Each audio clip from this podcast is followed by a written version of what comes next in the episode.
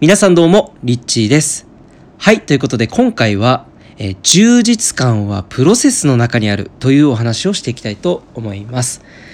えー皆さんは充実感、満足感、幸せ、満たされたなーっていうような感覚っていうのを日々、えー感じているでしょうか？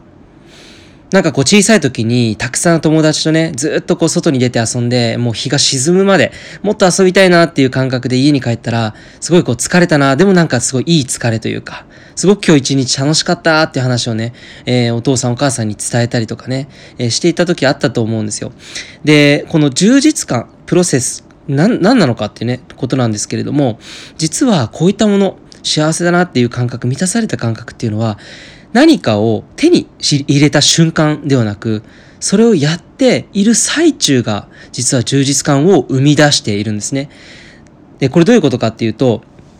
例えば、えー優勝したい。なんか試合に出て優勝したい。じゃあその試合に出て優勝するっていう目標を掲げた時に、全く練習しないで、例えば優勝しちゃったとしても、こう、う嬉しさっていうのは、なんか、あ、と、1番、1位取っちゃったみたいな感じで、嬉しさっていうその幸せ、充実感っていうのは生まれてこないはずなんですよね。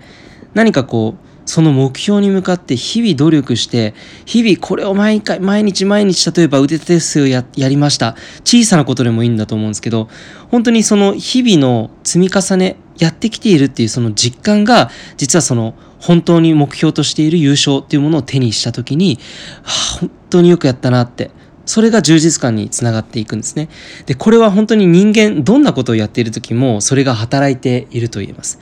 例えば、楽してお金を稼ぐ。そういうふうにね、えーなんかこう、言葉でたくさん見かけると思うんですよね。いろんな広告とかで。で、それは本能的に楽したいっていう人間のね、欲求がね、こう刺激されて、楽に何かいいものを手にしたいっていうのは、誰もがね、思うことだと思うんですけど、実は楽に手にしても何もですね、幸せってのは湧いてこないんですね。えー本当にこう、例えば、うーん、一つ一つをこう味わいながら、えーやっているからこそ、うーん、その、やって、まあ、参加するっていう別の言い方をすると多分そのその一つのものに物事に対して自分が参加参加しているから参加化している参画しているから参加しているからっていう言葉が、えー多分一番あのしっくりくるかなと思うんです。例えばあの昔学生時代とかに合唱コンクールとかあったじゃないですか。体育祭とかね運動会とか。でああいったものっていうのもやっぱり目標に向かってみんなでこう頑張って練習している時間がやっぱり充実感を作っていたんですよね。だからいきなりなんか優勝しちゃったりとかいきなりなんか賞を取ったとしても満足感ってないと思うんですよ。で例えばゴミ拾いと一緒なのかなと思っててなんかこうゴミ拾いを自らする人要はその一つ一つの目の前にあるこれをやっているんだっていうような実感を持ちながらゴミを拾っている人ってすごく充実感があって幸せを感じていると思うんですよね。だけど逆にゴミを捨ててる人っていうのは全く幸せじゃないと思うんですよ。ゴミを捨てて誰かが拾ってくれるっていうふうに考えていたらもうなんか自分がねとにかく手放していってその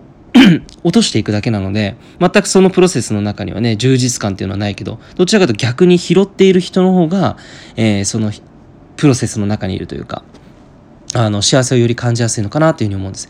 なので結論から言うとあのー本当にそういう幸せだなとか充実感が溢れているような感覚っていうものっていうのはなんかこう何かを手にした時にそれが生まれるんではなくて何かを手にしたいからこそその日々なんか何かをやっているっていうなんかその日々の一日一日の中にある時間そこに実は充実感って生まれる要素が含まれているのかなっていうふうに、えー考えています、えーどうでしょうか？皆さんも今やっている仕事充実感ありますかね？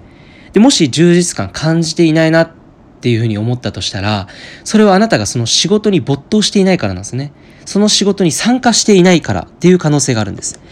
で、まあ、こういった言葉があるんですけれども世の中に面白くないものは一つもない。ただ面白くない人がいる。要は一つの物事に対して人それぞれね捉え方っていうのはいっぱいあるわけなんですよね。様々なわけなんです。ただその同じ仕事やってもいても本当に楽しく面白くしようとすればその仕事っていうのは楽しくなるわけでなんか全くつまんないなと思いながら参加していないのにその仕事に関わっていたら逆にすり減っちゃう。なんか逆に不幸になってしまうと思うんですね。なんで仕事で今そういうふうにちょっとでもなんかこうすり減ってるなとか、なんかつまんないなとか、全く充実感とはかけ離れているな。そんな風に感じたのであれば、その仕事のやり方をちょっとね、工夫しながらやっていくといいのかなと思います。えー、どうしたらその仕事が楽しくなるかな？こうゲームのような感覚で、えー、営業の仕事であったら、えー、この今日一日の中でどれぐらいの人を終わらせてあげられるかな？えー、そういうふうに考えたら、なんか一つのね、やっている仕事自体が、えー、こう人を笑顔にするっていうプロセスの中にいることができると思うんです。そういうふうにこう視点を変えていくと、日々、同じような時間が流れていたとしても、えー、生きているその感覚自分の感じるものっていうのが多分同じものをやりながらでも多分全然違うと思うんです。えー、そういうふうにですね、こう工夫をしていくと面白くなっていくのかな。で、面白くなってくると、一日終わった後に、ああ、今日はなんか、10人の人を笑顔にできたなとか、あの人はああいう風になんか、あの、笑顔にしたらすごい面白いこと言ってくれたなとか、あの、あ、あの人からちょっと今日はプレゼントもらったなとか、そんな風に今日一日の中で起きた出来事っていうのをもう鮮明にこう思い返すことができて、えー、それこそがね、なんか本当に、あ、満たされているなっていうような自分自身に気づけると思います。えー、今ね、例に出したのは仕事ですけれども、家族の時間もそうだと思います。えー、家族に対して、家族に対して、その自分の家族ですよね。その家族に参加しているでしょうか？もしなんかこう、家族という、なんだろうな、そのプロジェクト、家族、家族という、その営みじゃないですけれども、